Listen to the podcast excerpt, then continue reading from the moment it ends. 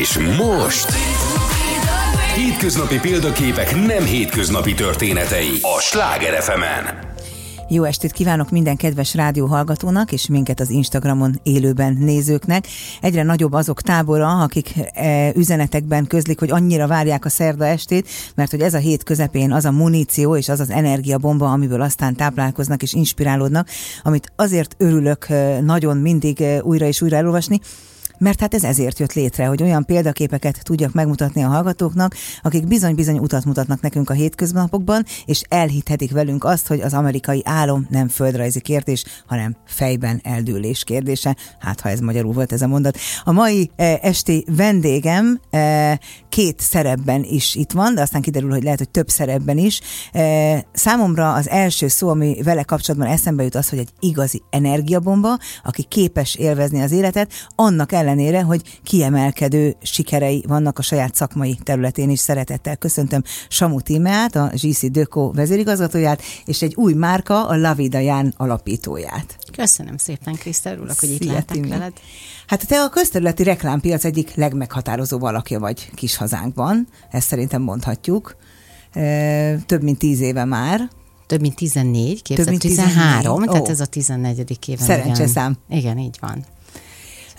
A GC Döko egy francia cég, így van, az anyavállalatunk francia, és a világon 80 országban lehet a GC Dökoval találkozni, úgyhogy szerintem mindenhol ott vagyunk és ha a világban máshol nem, de akkor reptereken biztos a digitális felületeinkkel találkoztatok. Hát ez egy érdekes kérdés lesz, amiről fogunk beszélni, hogy mi is az, hogy közterület, mert az embernek a, az óriás plakát, és talán még a City Light-ot ismerik a hallgatók jut eszébe, de mielőtt ez, ebbe belemerülünk, hogy mit is jelent az, ami a te munkád tulajdonképpen, és hát azért jelentős alakja vagy nem csak a közterületi reklámpiacnak, hanem a női felsővezetők körének is kiemelkedő alakja vagy itthon, amikor tini lány voltál Tizenéves voltál, érettségi előtt álltál. Mit gondoltál, mi leszel, ha nagy leszel?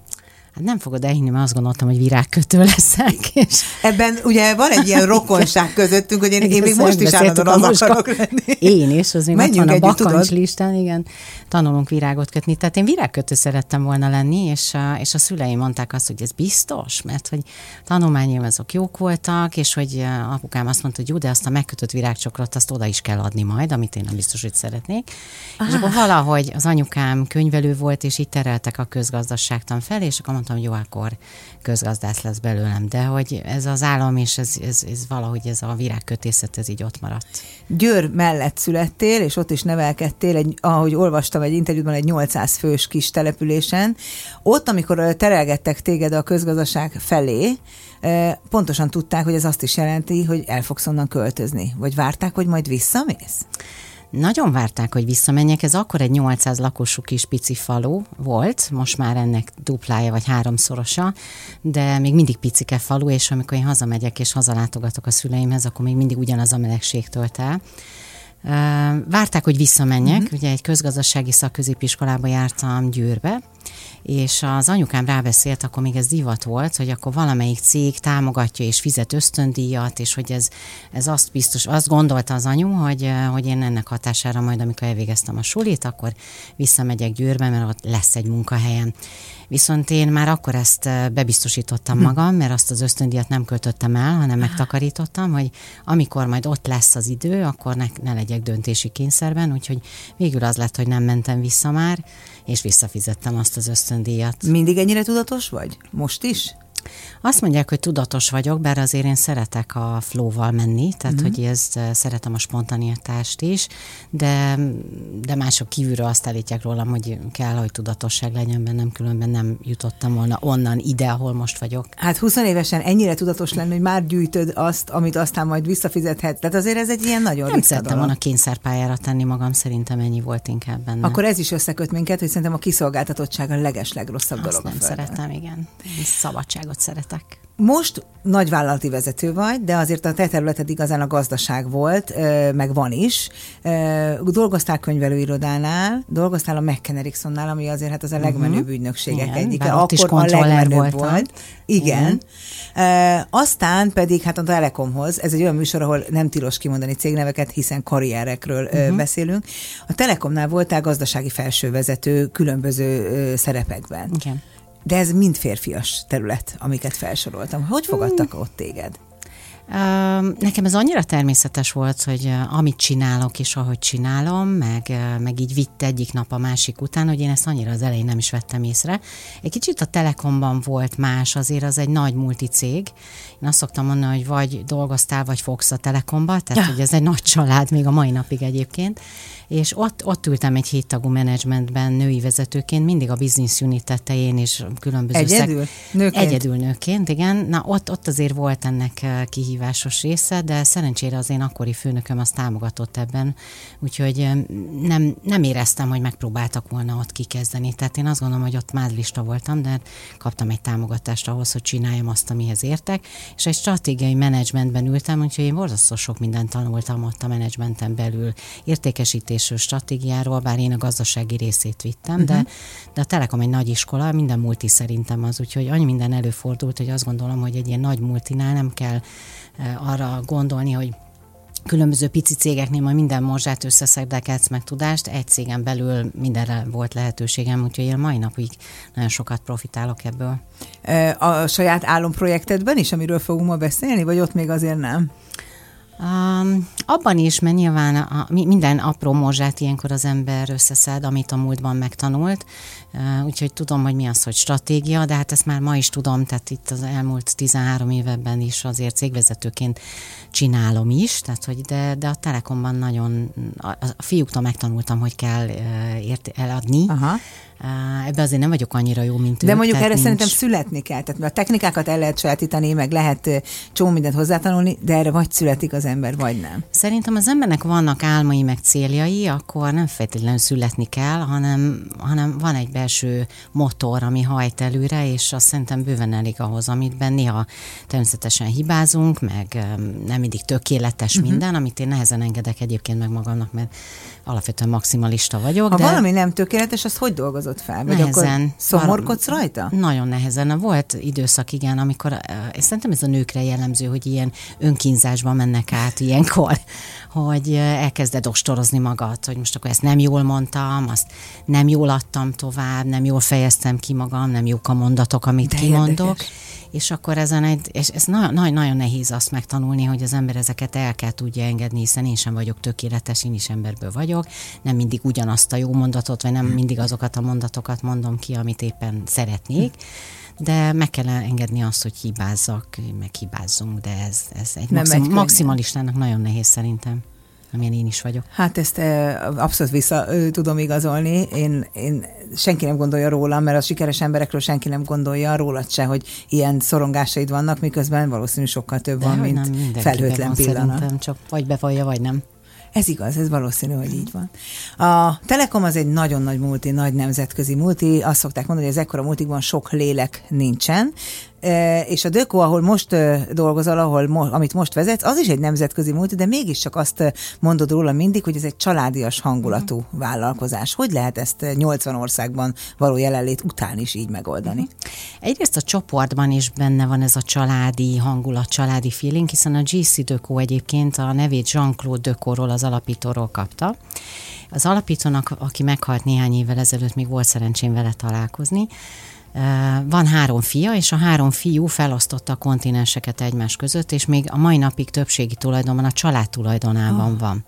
Tehát egy nagy multi, nyilván 80 ország, és ez azért sok mindent hoz magával, de, de a családi légkör az még mindig átjön. Amikor a tulajdonos ellátogat Budapesten, mondjuk Jean-Claude Decaux, akkor vagy Jean, François Decaux, akkor akkor azért furcsa érzés a tulajdonossal találkozni, vacsorázni, vagy éppen kezet fogni, és amikor bejön az irodába, azért mégiscsak ő a tulajdonos is.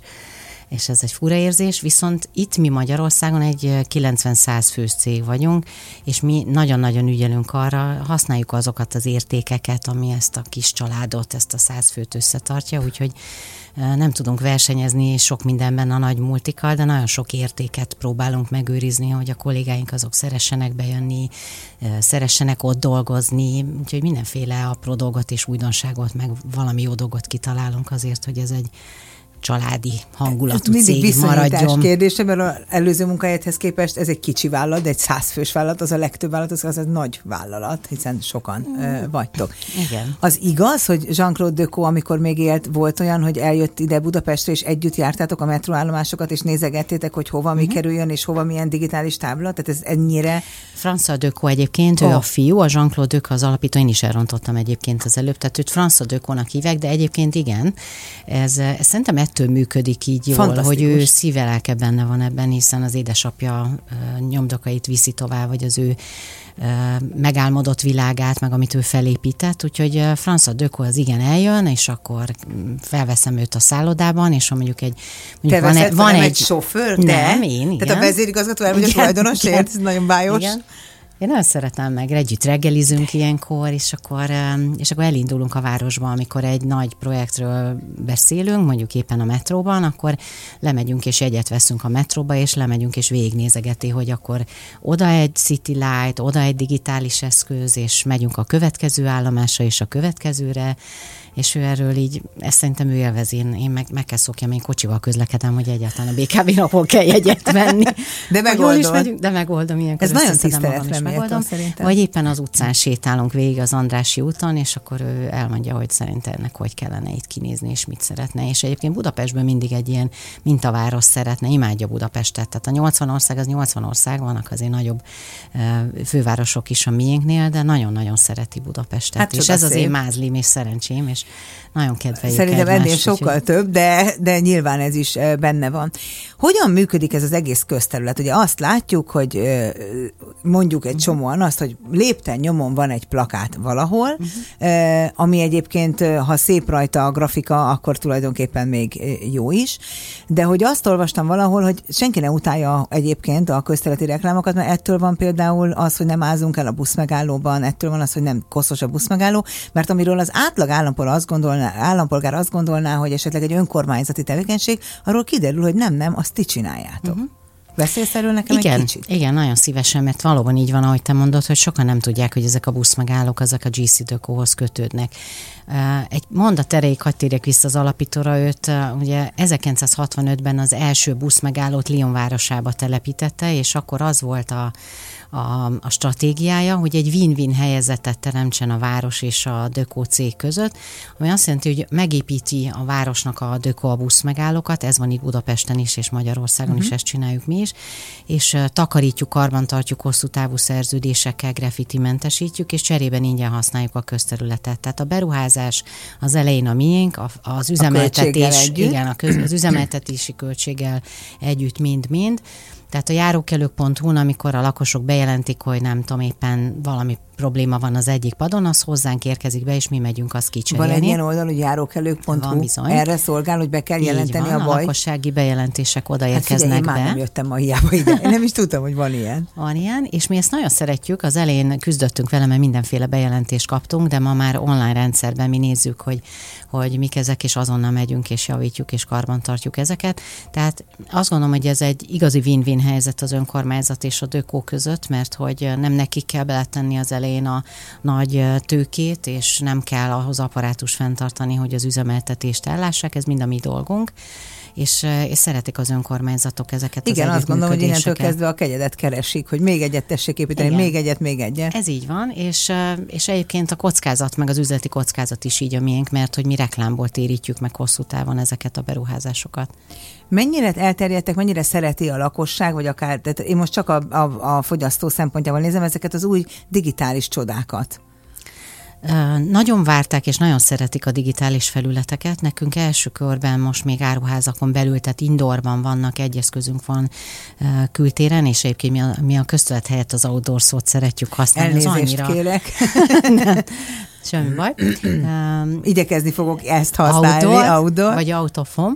de az outdoor az jó lesz, és, és a digitális mindenki nagyon várja, de, de azt látjuk, hogy ehhez azért ez, ez fel kell nőnünk, tehát hogy szükség van egy edukációs folyamatra, tehát szépen lassan lehet ezt a piacot felépíteni, mert meg kell tanulnunk azt is, hogy egy digitális felületen nem érdemes analóg tartalmat megjelentetni, uh-huh. annak mozogni kell, azon egy ez mozgó tartalomnak kell megjelenni, amit nyilván meg kell újra tervezni, tehát ez egy másfajta Más kreatívot aha. igényel, és másfajta vizuális élményt ad, de azzal dolgozni kell.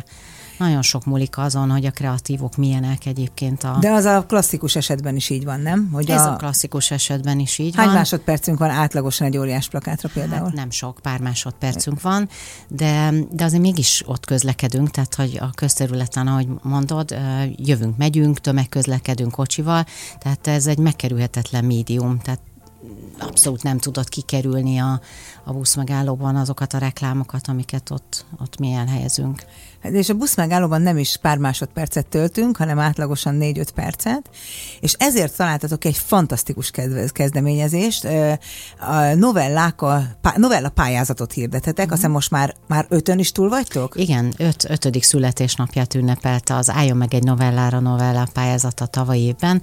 Hat évvel ezelőtt indítottuk egyébként el, és 2020-ban a Covid évben nem, nem volt novella pályázat, és amikor ezt elindítottuk, akkor az volt az eredeti célunk, hogy az alatt a pár perces várakozás alatt ott szórakoztassuk az utazóközönséget, hogy legyen valami élmény, és nem utolsó sorban nyilván azt is akartuk bizonyítani, hogy ezek a City Light felületek, ezek mennyire jól használhatóak. Hát és és mi, mi mindenre abszolút. használható.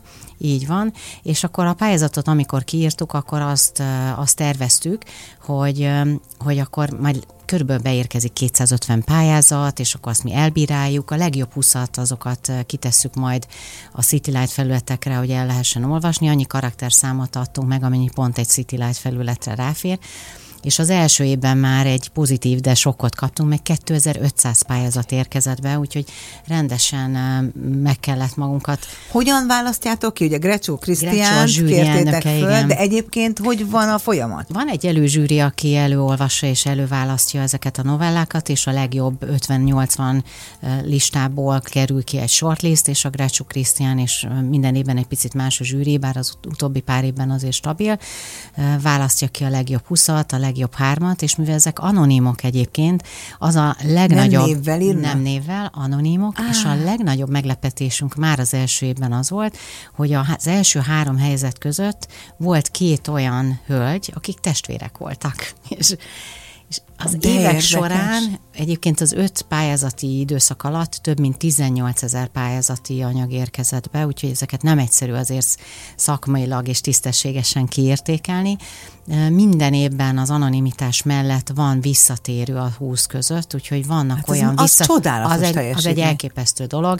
Van olyan valaki, aki viszont egymás utáni három évben minden évben benne volt a top úgy, 20 között, úgyhogy anonim. Na most az 4000 pályázat között.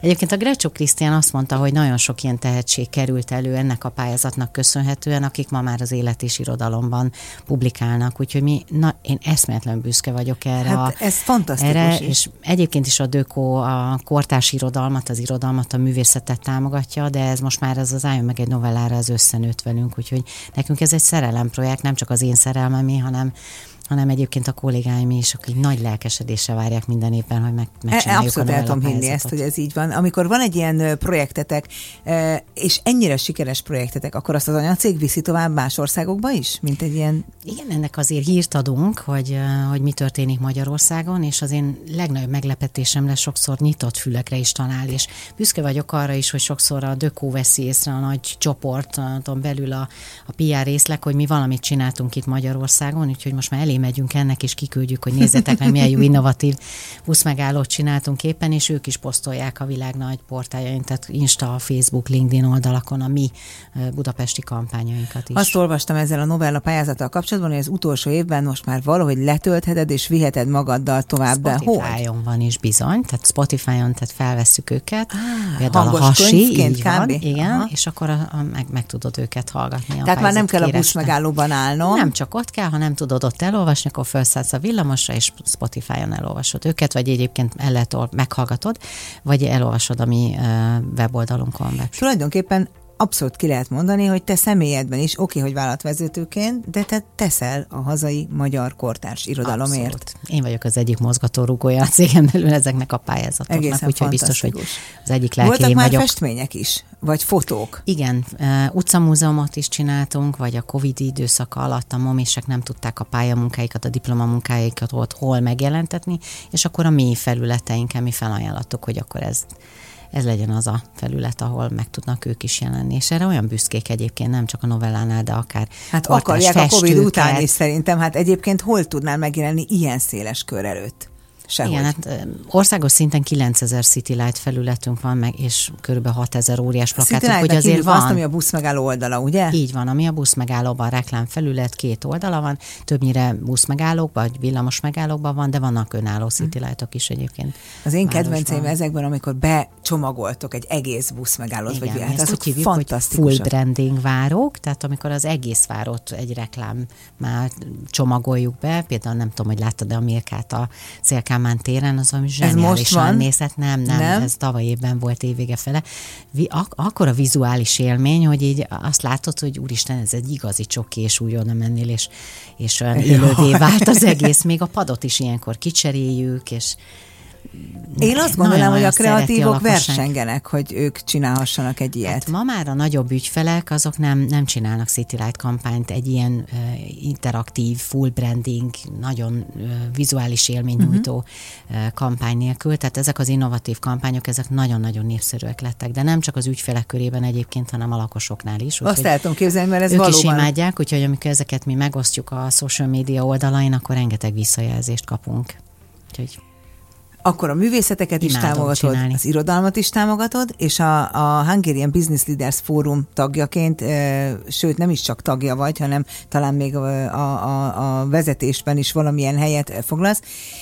Támogatod azt, hogy a fiatalok egy olyan mentorprogramban vehessenek részt, akár általad is, te is mentorálsz, igen, ezt a múltkor lelkesen mesélted, hogy a ti tapasztalataitokból táplálkozva talán sikeresebbek eh, legyenek, vagy nekik ne kelljen azokat a buktatókat megélni.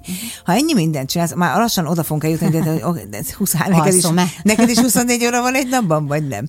Uh-huh. És még van az UNICEF is az életedben. Igen, UNICEF-ben már több mint tíz éve vagyok kis megszakítással, de a kuratórium elnöke igen, a HBLF-ben mentorálok meg, ahol csak lehet, igen, segítem a fiatal, ambiciózus hölgyeket. Pont azért igen, hogy azokat a buktatókat, amit én megéltem, azokat segítsem elkerülni, vagy, legalább, vagy, vagy éppen csak annyit, hogy visszaigazoljam, hogy az az út, amin halad, az, épp, az jó, uh-huh.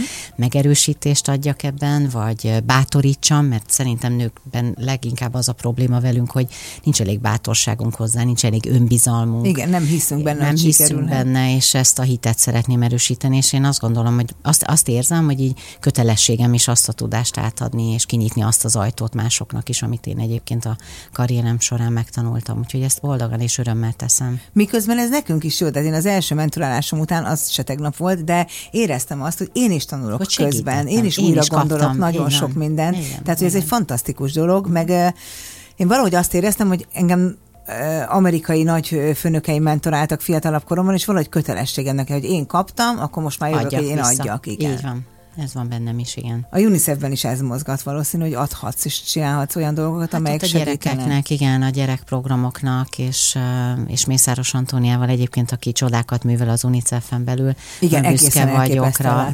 elképesztő dolgokat csinálnak. Úgyhogy amit, amit tudok, segítek operatív szinten, de hát a munka nagy része azért a Dandári az az ő vállukon van. Adunk nyilván City Light felületeket egy, a kommunikációjukhoz is, egy százalékos kampányhoz is, bár bármiben, amiben hozzá tudunk járulni, és mellette én személy szerint nyilván azzal, hogy a kuratórium elnöke vagyok, uh-huh. meg itt segítem a, a, a munkájukat tényleg, tényleg belegondolni is nehéz, hogy ebben a sok mindenben, amit csak az elmúlt fél óra, közel fél órában megbeszéltünk, hogy jött az az ötleted? hogy egy újabb szerelem projektbe fogsz, és ugye ez az a szerelem projekted, ami miatt én alapvetően meghívtalak ide, de aki tényleg akkora pozícióban vagy, mint te nem lehet rögtön a szerelem projekttel kezdeni.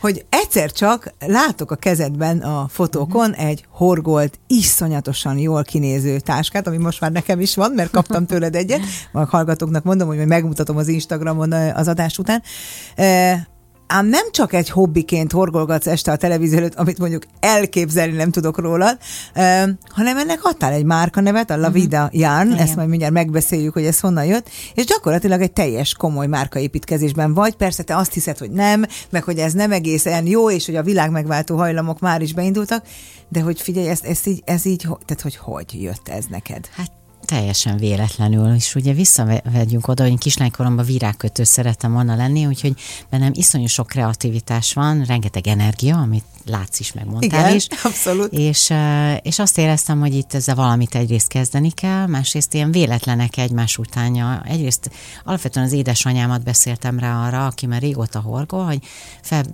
körülbelül egy évvel ezelőtt egyébként, hogy te anyu nem akarsz újrahasznosított pólófonalakból kosarat horgolni, mert olyan jó ötleteket látok a neten, és hogy De ez tényleg így jött, hogy scrolloztál a telefonodon, és láttál valamit, Láttam ami egy ötletet, és tudtam, hogy az anyu tud horgolni, és horgolj nekem újrahasznosított pólófon fonalmal egy kenyeres kosarat, és elküldtem a, a fonalat, és akkor ő elkezdte ezeket Honnan vesz az ember újra, újra hasznosított pólófonalat? Hát ki, Google ki kell. Ja, hogy a neten rendel. A neten, tehát én és ez más, mint egy rendes fogalm. fonal?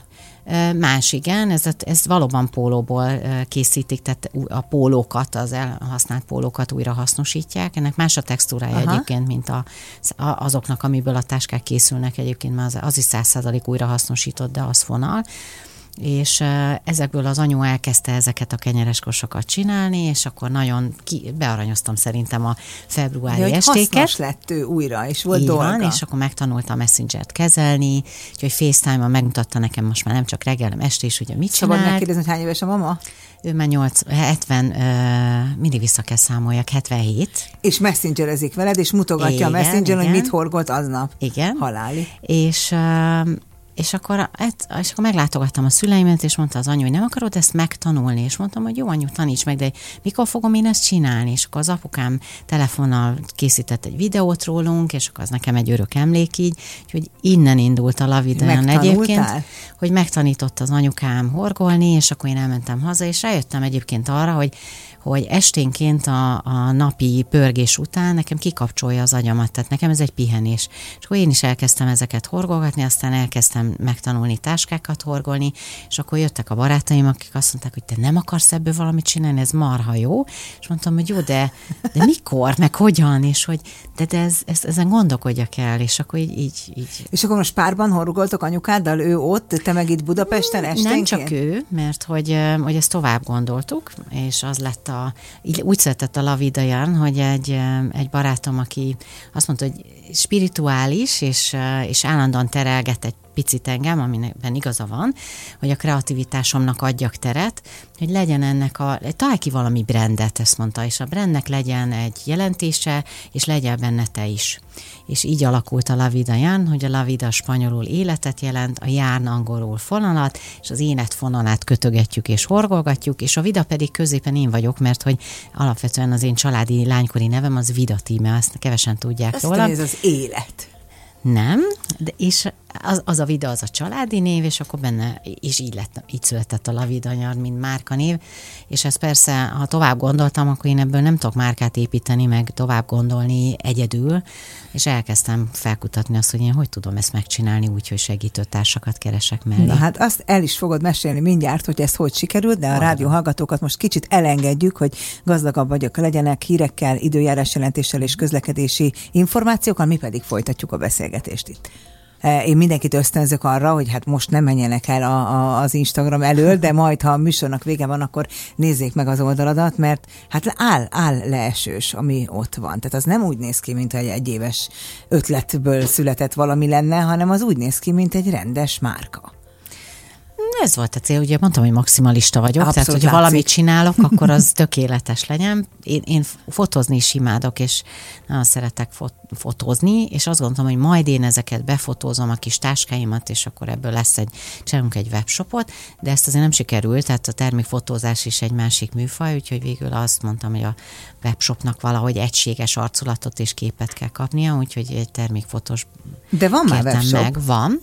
Uh, ugye februári ez a történet tavaly, és a webshop az megnyílt november 30-án tavaly, és ennek volt egy nyitója, úgyhogy ez egy erőltetett menet volt, főleg úgy, hogy én sosem volt cégem, nem alapítottam céget. Jó, de uh, vezetsz céget. Vezetek, de az más, az amikor egy céget meg kell alapítani, uh, nem tudtam, hogy a webshopok azok milyen platformokon tudnak futni, de most azt már mondtad, hogy gyorsan azt is megtanultad.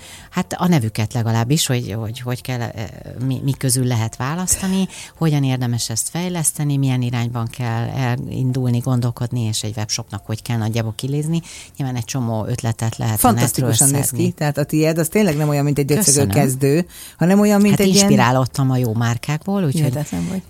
és akkor aki a fejlesztés, vagy a webfejlesztés meg, megcsinálta, meg minden technikai feltételt, meg egyebet felépített köré, annak mondtam, hogy adja oda nekem az admin felületét, mert szerintem jobb, ha nem én megyek az agyára azzal, hogy én így a fotókat küldözgettem, hogy ez se, az se, nem ez, nem az, hanem adja oda nekem, és majd én. Tehát, hogy majd én ezeket töltöm, majd megnézem, majd ha tetszik, és ez azért rengeteg idő volt, de így a szabad időmben, úgyhogy a, Amiben? Nem, az, azt nem tudom, gondolkodtam, hogy a párom mit gondol, hogy amikor négy napos ünnep volt, akkor én a négy naptól a reggeltől 24 órában a webshopon előtt is ültem De a gép türelmesen támogat nagyon, ebben? Nagyon, nagyon. Azt, azt mondta, ember. hogy ez a vállalat így hívja. A, így válla, a vállalat. Miközben ő is egy eléggé nagy vállalat igen, nagy embere, úgyhogy ti ezt igen. hívjátok a vállalatnak. Igen. Nagyon helyes. Vicce, és a, hogy hívjátok a, a dolgozónak?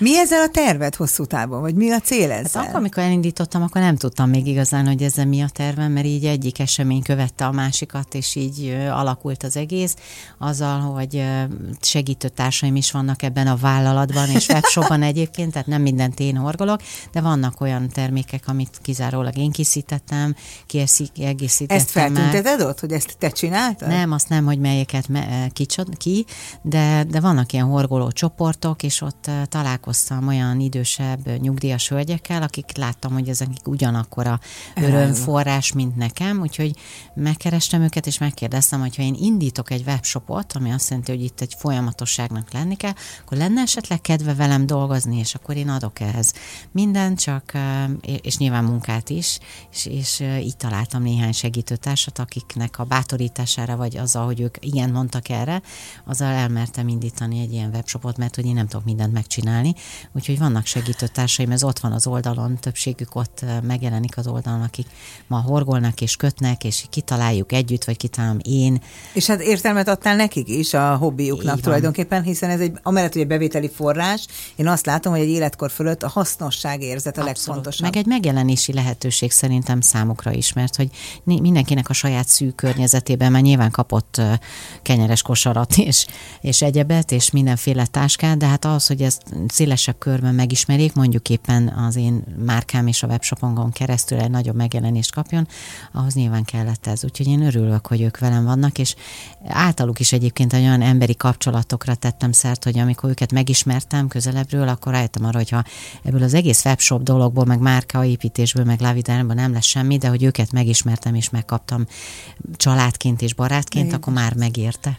De hát ebből lesz valami, mert én lesz. azt látom, hogy vagyunk egy ilyen-olyan fotózáson, sok fontos nő, és mindenki a te táskádat nézi, ez honnan van, akkor kiderül, hogy te csináltad, ott mindenki ledöbben, akkor mindenki elkezdi ezt foszt, uh, hogy, és hogy. Hogy, igen. és mikor, és egyáltalán, és akarok uh-huh. egyet. Tehát, hogy nagyjából igen, mindig igen. ugyanezt történik. Igen, szerencsére igen, és ez nekem öröm, hogy így. De nem csak e, táskák vannak, tehát vannak a kosarak, amiket emlegettél, de mutattál e, fali képeket, e, díszpárnákat. Igen. Tehát, Otthoni dekorációk vannak, táskából sokféle van, kötött és horgolt egyébként, különböző fonalakból, többnyire százszerzék újrahasznosított fonal mindegyik.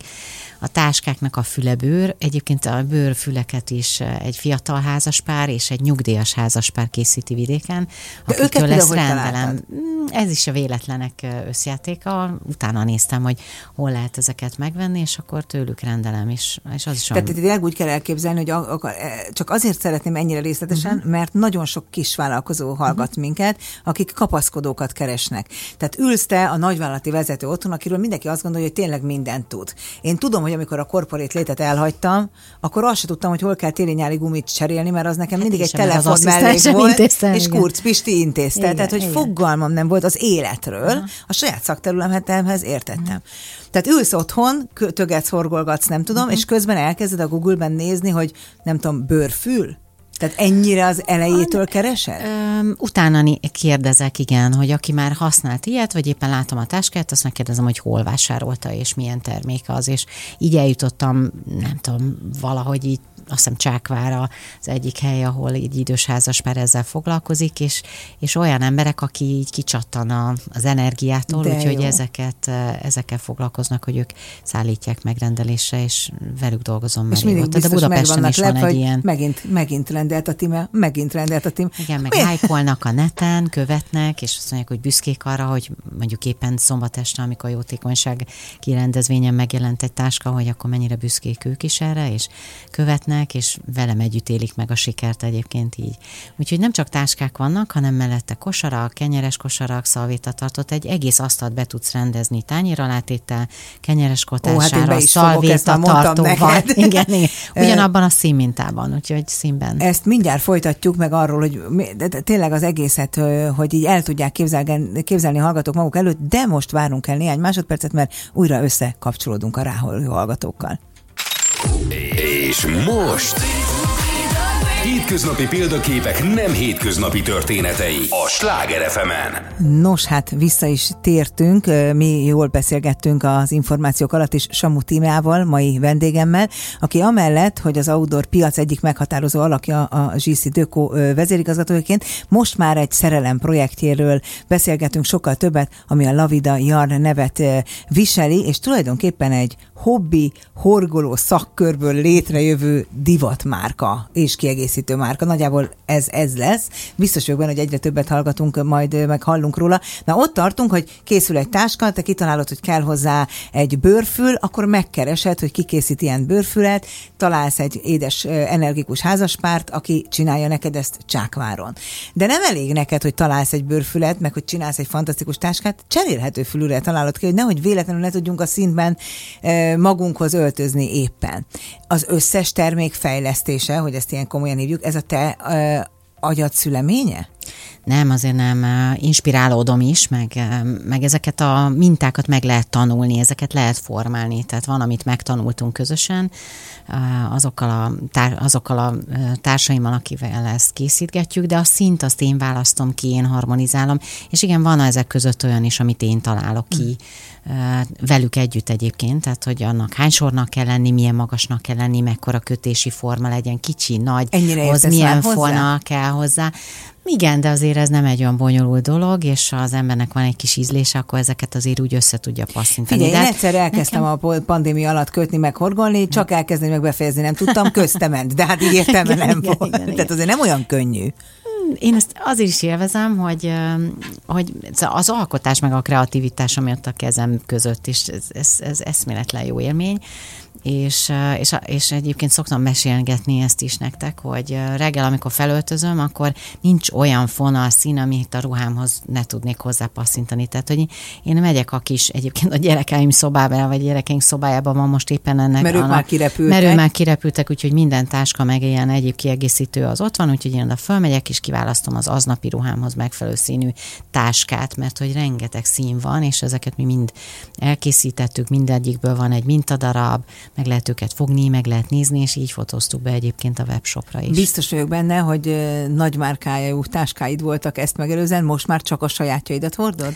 Hát most már csak a sajátjaimat hordom, és egyébként ebből van ilyen kedves sztorim is, hogy aki karácsonyra vásároltak, az egyik barátom mondta, hogy valami írdatlan drága táskát vett a párjának, meg egyet vett tőlem is, de az enyém jobban bejön neki. Ez, Úgyhogy mi? Eznél nagyobb ez, elismerés. ez nagyon menő, igen. Az apró részletek is tökéletesen ki vannak találva. Én most láttam, amit kaptam tőled, hogy a közepén ott van egy pici, de nagyon finom márkajelzés, de minden ilyen nagyon jó ízlésű, ezeket is mind te. Ezeket én, azért az idő volt, amíg megtaláltam, hogy legyen ez egy finom, diszkrét, hogy nézzen de ki hát te a maga magad is logó. egy ilyen nagyon elegáns, finom nő vagy. Biztos, Nem hiszem, hogy hogy visszatükröződik. lenni.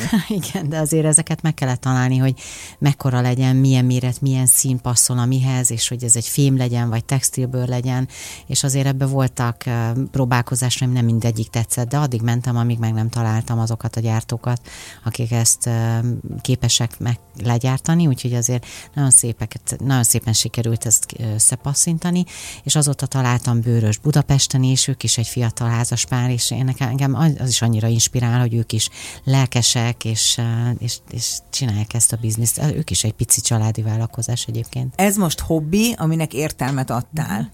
De látod azt, hogy egyszer majd már csak ezzel fogsz foglalkozni, vagy ez ennyire előre most nem gondolkozol?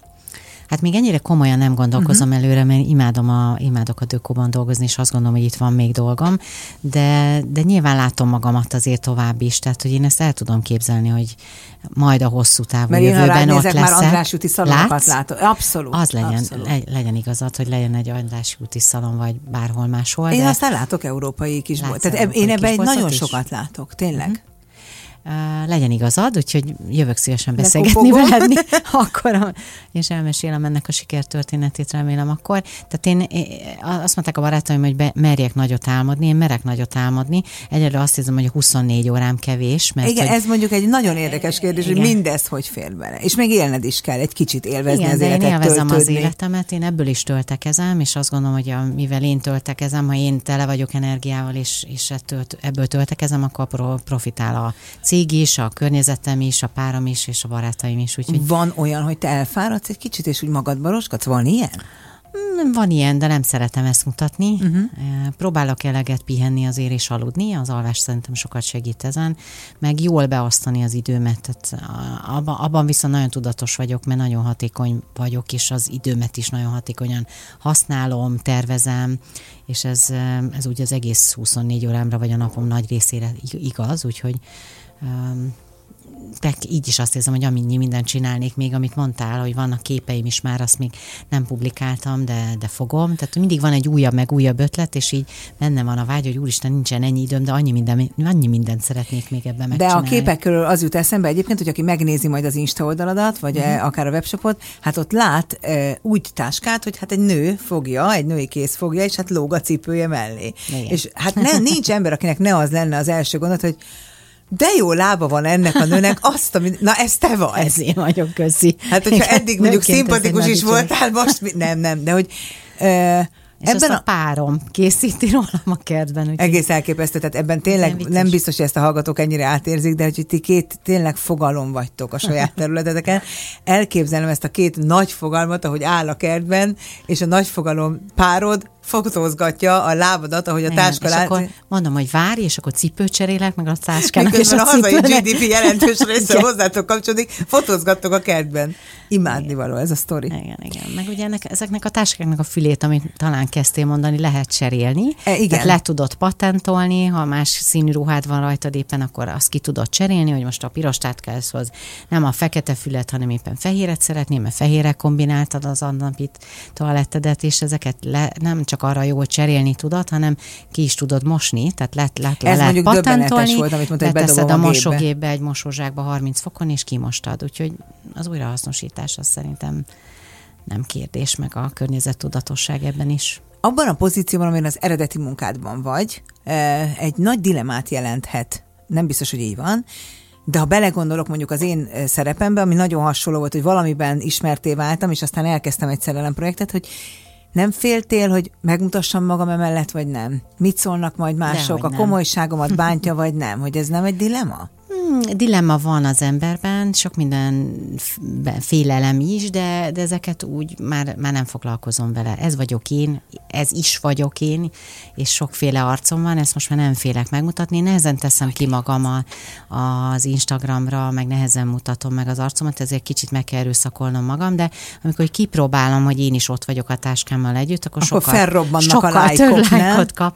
Nyilván a személyhez kötődik, meg úgy, szerintem együtt vagyunk kerekek, mennek, és valószínűleg ez át is jön egy ilyen, egy ilyen sztoriban, vagy egy instapozban, úgyhogy ezt, ezt majd fogom használni, de ez azért nem annyira, az nekem a komfortzónámon kívül van, mert én ahhoz szoktam hozzá, hogy én a dökónak vagyok az arca, és a dökót képviselem, abban mert egész jó vagyok, simán prezentálok, és megjelenek, és képviselem uh-huh. a dökót, de amikor így rólam van szó, az egy szokatlan állapot és szokatlan helyzet nekem is, úgyhogy ebben azért van még mit fejlődnöm és tanulnom, de Szerintem ez a felsővezető nőknek is egy nagyon nagy példaértékű történet, tehát nem csak azoknak a KKV-knak, akik esetleg ezt a műsort nagyobb számban hallgatják, mert ez megóv téged a kiégéstől is, megóv attól, hogy elveszítsd az életkedvedet, a lendületedet, a motivációdat a hétköznapokban, hiszen valamiből tudsz töltődni, folyamatosan járod a kreativitásodat, uh-huh. kihívások elé állítod magad. Tehát, hogy tulajdonképpen az volna jó, ebből mindenki azt tanulná meg, hogy legyen egy hobbim, amit komolyan veszek, és értelmet adok neki. Igen, ez történt most ebben az esetben, de mondom, az így ez egy csomó véletlenek egymás utána is összejöttek. De valószínűleg nem hiszem. nem hiszek a véletlenekben, Igen, tehát de minden mondani. okkal történik. Igen, valószínűleg ez így, ennek itt volt az ideje, most volt itt az ideje, nem akkor, amikor én kislány voltam 18 évesen, hogy virágkötő lett volna hmm. bennem, hanem most, most van itt az ideje annak, hogy Kaspó ez ugye... van már? Horgolt kaspó a virágoknak? virágoknak? Igen. Van, mert hogy Tényleg? kitaláltam, hogy a kenyeres kosarat most miért ne tudnék abban én virágot is tenni. Akkor mégiscsak a... találkozik a gyerekkori szerelem Igen, úgyhogy a kaspóimban virágok vannak. Én alapvetően nem szerettem a művirágokat, vagy nem szeretem, viszont megtaláltam azt, ami élethű, ami, ami vagy nem, ilyen gumisból, gyönyörűek vannak, vannak, és akkor a virágkosarakba elkezdtem, vagy ebbe a kenyeres kosárba elkezdtem virágokat tenni, úgyhogy van már virágkosár is, tehát az asztalhoz az is hozzá. Húsvét előtt vásároltam egy csokor gumitulipánt, uh-huh. műtulipánt, de, de 5 centiről nem mondod nem, meg, nem maximum a szagából, uh-huh. és úgy raktam ki a vázába, hogy vizet raktam alá. Igen? Mindenki azt gondolta, azt gondolt, hogy, hogy igen. Ne, Tehát azért ma már ez nem olyan, mint a régi műanyag. Igen gumihortenziákat használok, és annyira élethű, hogy elképesztő. Tehát itt a virágkötészetemet kiélem most. Hát sok mindent kiélsz ezzel kapcsolatban.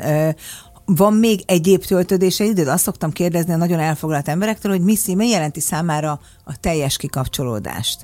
Az utazás. az utazás. És hogyha egzotikus helyre megyünk, azt nagyon szeretem, mert annyira más. És hogy utazol? Tehát te az a turista vagy, aki állandóan újabb és újabb városok és múzeum, és nem tudom, vagy fekszem és pihenek, és akkor tényleg az van? Uh, imádom a városokat, meg a városnézést, a múzeumokat, a kiállításokat, de amikor igazán pihenni szeretnék, akkor nem hajszoljuk bele magunkat ebbe, hanem úgy engedjük magunkat a, a dologgal, hogy, hogy elmegyünk egy városba, annyit nézünk meg, amennyibe ebből jól esik. Uh-huh. Tehát, hogy simán leülünk Milánóba egy aperos priccet inni, és onnan nézzük a, a Mondjuk a az kötelező. Ott kötelező, igen, de ez minden városban, tehát, hogy nem, nem hajszoljuk magunkat. A hajszolás az elég a hétköznapokra, meg a, a munka között, úgyhogy így mi egy úszunk az árral ilyenkor, úgyhogy nem tervezzük túl ezeket az utazásokat, ami jól esik amikor mentorálásról beszélünk, akkor én mindig azt feszegetem magamban is, hogy hogy tudnám elérni, hogy hogy a 20 éves fiatal, aki a karrierjét építi, valahogy el tudja fogadni azt, hogy igenis fontos az én idő, igenis fontos a mm, töltekezés, mert abban a korban ezt egyáltalán nem tartjuk annak. És Én aztán ennek az ára később. Hogy Igen. lehet ezt megértetni a fiatal korosztályjal? Képzeld el, hogy velem úgy történt, hogy én ebben a telekomos darálóban, ami egy multiban szerintem mindennapos, tehát ehhez szoktunk hozzá, abban kaptam mellé, magam mellé, akkor még a coach az nem volt divat egyébként, akkor jött be, aki nekem ezt megtanította, és megkérdezte tőlem, hogy mi az, amit szeretnél csinálni, ha nem dolgozol. És mondtam, hogy mindig mindig szerettem volna megtanulni mondjuk táncolni, és addig nem hagyott békén, amíg nem találtam egy tánctanárt, sőt, segített nekem egy tánctanárt tanulni, és én utána hetente egyszer eljártam táncolni egy órát, de én abból annyi energiát kaptam, és megtanultam belőle azt, hogy igen, az én idő azért kell, hogy én abból töltekezzem, és uh, teljesen meg, ez, ezt a mai napig visszaemlékszem minden, minden pillanatára, klasszikusokat, mindenfélét, ami, jó ami, ami éppen jött, de és azóta itt motoszkál, hogy újra kellene menni, úgyhogy most fogok majd megint. Például erre meg tudod győzni a párodat, hogy menjünk őt társas már nehezen, őt már nehezen, de, de megyek én is, mm-hmm. és uh, ha én ebből energiát gyűjtök, meg töltekezem, akkor szerintem ő is jó jár és uh, ilyeneket, tehát me, hagyni kell magunkat erre, nem szabad, hogy lelkiismert furdalásunk legyen, hogy most éppen én időm van, és és mondjuk éppen nem a családa vagyok, mert nekem is azért van egy fiam, tehát hogy ott körül, ő is körülötte minden Tehát nekik körül is van ha nem egy csomó feladat. frusztrált, folyamatosan fáradt De valaki. nehezen vagyunk. engedi meg magának, különösen egy nő szerintem, főleg úgy, hogy egy komoly pozícióban van, ami azért az idő és munkaigényes, de, de ez, egy, ez egy kötelező dolog, de ezt, ezt, ezt tanulni kell tudatosan. Igen, és én pont ezért kérdezem ezt, mert én akárhány fiatalnak segítek, hogy beszél, igen, bólogat, igen, Nem tudom, hiszi tudom, de nem érdekli, uh-huh. és aztán azt látom, hogy csak, csak a munka, csak a munka, semmi egy pillanat erőt, Nem nem időt nem ad magának. magának, igen. Igen, de ez a kiégés, tehát hogy ide a kiégés, így lehet eljutni a kiégéshez, de hogy az a dolgunk nem, hogy mint amit te mondasz, hogy beszélgetsz vele, és segítesz Igen, neki, abszolút és próbálom meggyőződ, és nem hagyod békén addig, amíg rájön, meg nem tapasztalja ő is, hogy ez miért, miért fontos. Mennyire látod, eh, mert hogy tudom, hogy ezzel foglalkoztok a HBLF-ben, a nők szerepét hátrányosnak a fel... Tehát, hogy ez egy valódi probléma itthon is, vagy a mi szintünkön ez nem probléma, csak esetleg más területeken. Te hogy látod ezt? Ebben nem szoktam népszerű dolgokat mondani, mert hogy én azt mondom, hogy magamból kiindulva, egyrészt nyilván biztos szerencsém is volt, mert olyan főnököm volt, aki női vezetőként támogatott. Én nem érzékeltem soha ezt az üvegplafon hatást, amiről beszélünk, de biztos, hogy egy probléma, mert azért aki körülöttem vannak, azok olyan történeteik vannak, amiben el kell higgyem, Mhm. hogy, hogy van ilyen és létezik, de, de én valahogy nem találkoztam ezzel. Én az vagyok, aki azt mondom, hogy nincs lehetetlen, csak tehetetlen. És Jaj, de jó ez. Imádom, valahol, valahol így, így értem mindig is, és ezáltal én mindig elértem azt, amit akartam. Nem erőszakosan, hanem finoman, a nőiességemből azokat az eszközöket használtam, ami, ami ahhoz kell, hogy lágyítsak, mert sokszor egyébként egy férfi menedzsment csapatban azért ennek a lágyításnak, érzékenyítésnek óriási szerepe van. szükség van rá, igen. Nagyon. Ez nyilván azért küzdelmes, mert azért én említettem, hogy héttagú menedzsmentben ülni nem volt egyszerű, tehát azért ez nem azt jelenti, hogy konfliktusmentes ez a dolog, de... De egymással is van konfliktusuk, Persze, nem? Tehát nem van. azért van ugye veled nem konfliktus, azért, mert te nő vagy, vagy. hanem mert egy másik állásponton állsz. Igen, igen, így van. Azért örülök, hogy ezt mondod, és kicsit csalfán, én tudtam, hogy ezt gondolod, hiszen erről azért beszéltünk már érintőlegesen, Mhm. mert én ugyanígy vagyok ezzel. Tehát én soha életemben nem éreztem hátrányát annak, hogy nő vagyok. Annak, hogy fiatalon kerültem pozícióba, sokkal nagyobb hátrányát Mhm. élveztem, és én is tudom, hogy kell erről beszélni, meg segíteni kell, csak közben nekem mindig van egy félelmem, hogy ezt kicsit túltoljuk, és igen. 50 év múlva az Én utódaink arról fognak beszélni, hogy a kvóta miatt nem tud a tehetséges férfi munkaerő valóban oda kerülni, mert hát a kvóta miatt egy nőt kell felvenni, és tudom, hogy most nagyon sokan azt mondják, hogy ez mit beszél erről, meg nem tudom, de hogy Én is azért mondtam, hogy nem vagyok valószínűleg ezzel népszerű, de én sem túltolunk. szeretem a kvótát. mindent túltolunk. Tehát van, jön egy terül, egy téma, elkezdünk róla beszélni, és akkor csak az van, és nincsen normális eh, látásmód. Persze ez most minősített valakit, amit egyáltalán nem akartam, de nagyon fontosnak tartom, hogy felsővezető nők, akik kicsit másként gondolkodnak, nem nagyon, kicsit, tudjanak hangot adni ennek is. Én amikor Dökóban egyszer kérdeztem, hogy miért nincs ennyi női felsővezető, jó néhány évvel ezelőtt ma azóta azért komoly programja van a GC Dökónak világszinten Európában is. kötelező. Uh, igen, meg majd ugye a, a sokan emlegetett ESG-nek része ugye a gender téma is, de amikor mondjuk 5 évvel, 8 évvel ezelőtt megkérdeztem, hogy miért nincs ennyi felsővezető a Dökóban, akkor a főnököm lazán azt mondta, hogy azért, mert nincs ennyi motivált nő. És akkor ettől most így megsértődjek, vagy, ne, vagy nem. Tehát, hogy valahol igaza van, vagy a motivált nők ker- keves, kevés kerül oda a, lehetőséghez, vagy el se juttatja magát odáig. Mert motiváció azt hiszem, hogy sokkal többünkben benne van, de hát kell az a bátorság hozzá, meg, meg az is igaz, hogy ez egy választás is, tehát hogy a, nem mindenki szeretne felsővezető lenni, és szerintem azt is engedjük meg, hogy ő nem szeretne. Jaj, de nagyon hálás vagyok ezért a mondatért. Mert igenis, hogy az is egy női karrier, hogy nem Én- én akar is karriert, hanem ő otthon szeretne lenni. Abszolút, abszolút. Olyan, na ez, ez végtelenül boldogát tettél most ezzel a, ezzel a gondolatoddal, mert kicsit olyan, mint a minden nőre nyomnánk, hogy neki akarni kell, Én is és ezt valaki érzem, nem és akarja. nem kell erőltetni. Nem kell erőltetni. Én ezt akkor is tetten érem, amikor én nagyon szeretem a családomat ellátni és gondoskodni róluk, tehát hogy én, Én tényleg is. főzöm és csinál. Én imádok És hogy- nő lenni, imádok pár lenni, imádok anya lenni. És te nem kapod meg néha, hogy te főző ebben a pozícióban, mint hogyha nem tudom, a pozícióban Emberből vagyok én is, igen. Nagyon fura. Igen, fura.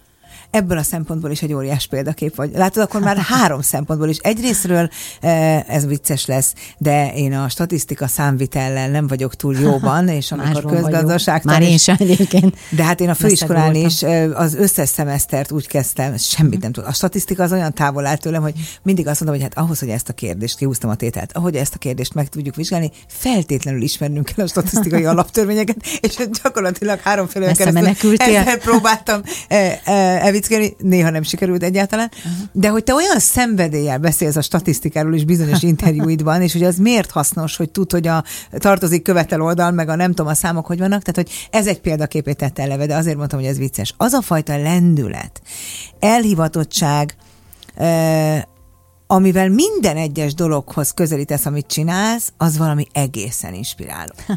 Tényleg fantasztikus, az ember energetizálva van az által. Remélem adtam valamit ma este a hallgató közönségnek is benne. ebből, mert hogy szerintem ez a, ez a dolgom. És a harmadik szempontból, és szerintem ez meg aztán még különlegesebb, hogy te úgy vagy felsővezető, hogy közben mersz nő lenni, hiszen Én kimered mondani. lenni.